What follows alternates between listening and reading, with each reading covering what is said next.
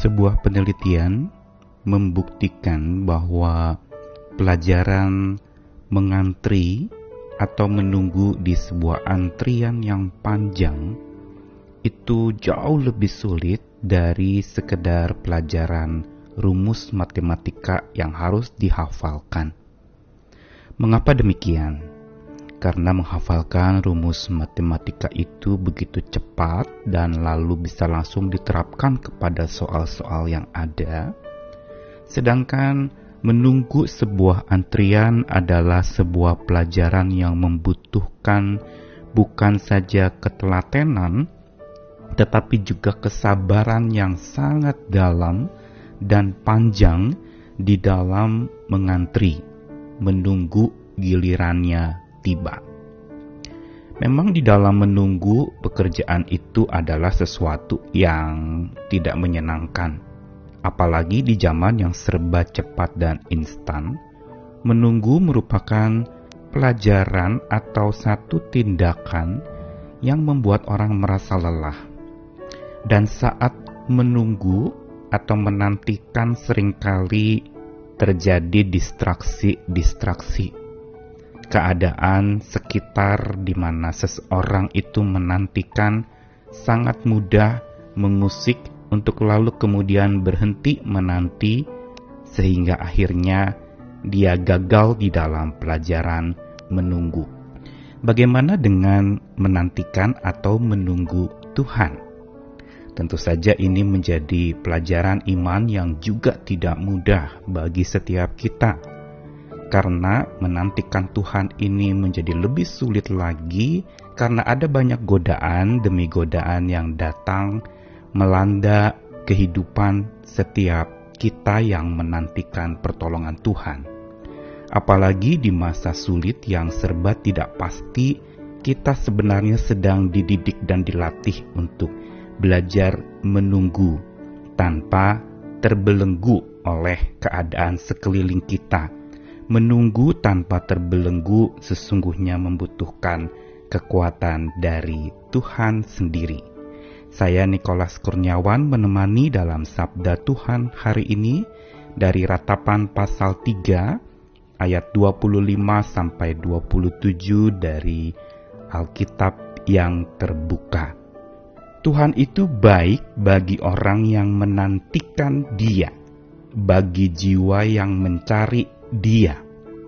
Baik bagi seseorang untuk menanti dengan tenang keselamatan dari Tuhan.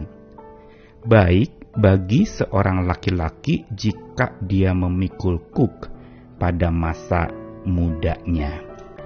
Kembali kitab ratapan yang dibacakan hari ini ditulis oleh seorang nabi peratap yaitu Yeremia dan ungkapan ratapan yang panjang lebar sebanyak lima pasal dalam kitab ratapan ini merupakan ungkapan isi hatinya, luka hatinya, hancur hatinya di hadapan Tuhan, sekaligus juga merepresentasikan akan lukanya hati Tuhan, hancurnya hati Tuhan melihat bangsa pilihannya memberontak kepada Tuhan. Apakah kita tahu berapa lama Yeremia mengalami penantian Tuhan berkarya memulihkan bangsa yang dia cintai itu. Kira-kira 40 tahun dia menantikan. Sejak usianya yang masih muda dia diangkat menjadi imam di rumah Allah, tetapi sebagai imam pun dia menjadi saksi akan kehancuran bait Allah pada masa itu. Ini sangat melukainya dan tentu saja profesinya sebagai imam langsung berubah menjadi seorang nabi yang tidak tinggal lagi di rumah Allah yang sudah hancur itu, tetapi dia harus pergi memberitakan akan karya-karya Allah sekaligus teguran-teguran Allah buat bangsa yang memberontak. Yeremia hidup di masa selama 40 tahun terakhir dari sejarah bangsa Israel dan Yehuda waktu itu yang mengalami kehancuran sampai orang-orangnya dibuang ke Babel. Dan masa penantian untuk pemulihan dan Tuhan berkarya ini menjadi masa yang tidak mudah buat Yeremia. Namun ungkapan-ungkapan di dalam kitab ratapan yang memang isinya adalah berita duka cita segala kekesalan hati yang terungkapkan kepada Tuhan, sesungguhnya di balik itu semua juga terkandung pengharapan. Sehingga kalau kita membacakan ratapan tiga seluruh pasal itu, mau memberitahukan kepada kita tentang titik balik hati Yeremia yang meratap. Dia tetap menemukan di keping-keping ratapannya yang hancur itu, dia menemukan akan secerca cahaya pengharapan, sehingga dalam pasal 3 ayat 25 sampai 27 dikatakan Tuhan itu baik bagi orang yang menantikan dia, bagi jiwa yang mencari dia. Yeremia tentu saja di dalam masa kabung dan duka citanya itu mudah terdistraksi dengan keadaan sekelilingnya. Bahkan menurut catatan Yeremia pun pernah ditangkap di Babel bahkan hampir juga termasuk di dalam kelompok para imam yang akan dibinasakan.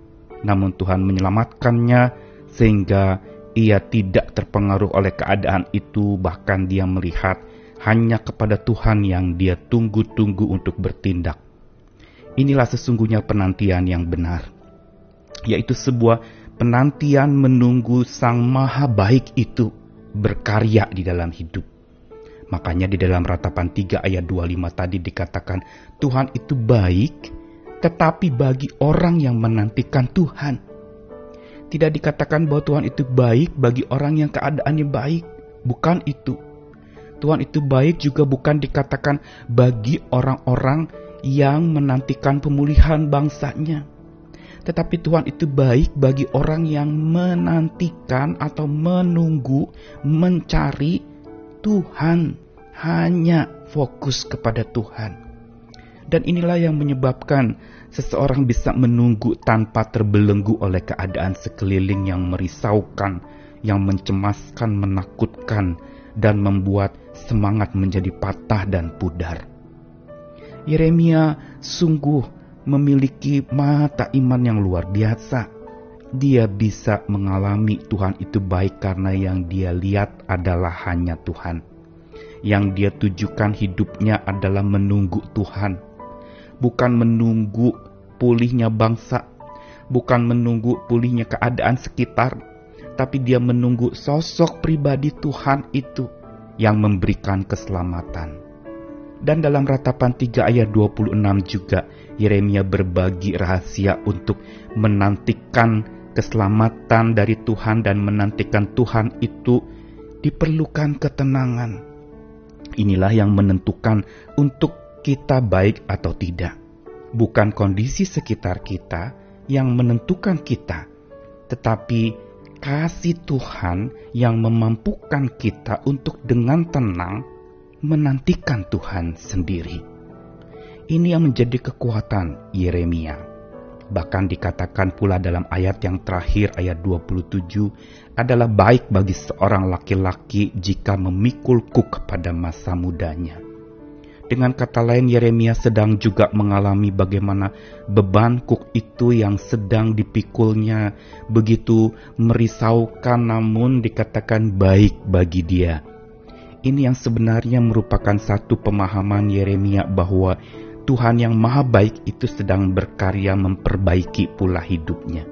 Sebelum keadaan sekelilingnya itu menjadi baik, Tuhan sedang memperbaiki Yeremia Semangatnya yang patah sedang ditegakkan lagi. Segala yang pudar dari jiwanya itu sedang dinyalakan lagi sebelum Tuhan memulihkan keadaan sekelilingnya. Tuhan berkarya memperbaiki hidup pribadinya. Hari ini jangan salahkan keadaan sekeliling kita yang sering kali membelenggu kita sampai tidak bisa berbuat apa-apa.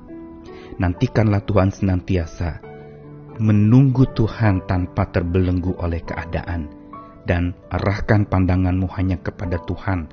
Dialah sesungguhnya Bapa yang dapat diandalkan, karena Dia sungguh sangat baik dan Dia sedang berproses memperbaiki setiap kita menjadi pribadi-pribadi yang baik, supaya siap menghadapi keadaan sekeliling kita yang juga sedang diperbaiki oleh Tuhan. Berilah dirimu diperbaiki oleh kasih-Nya. Amin.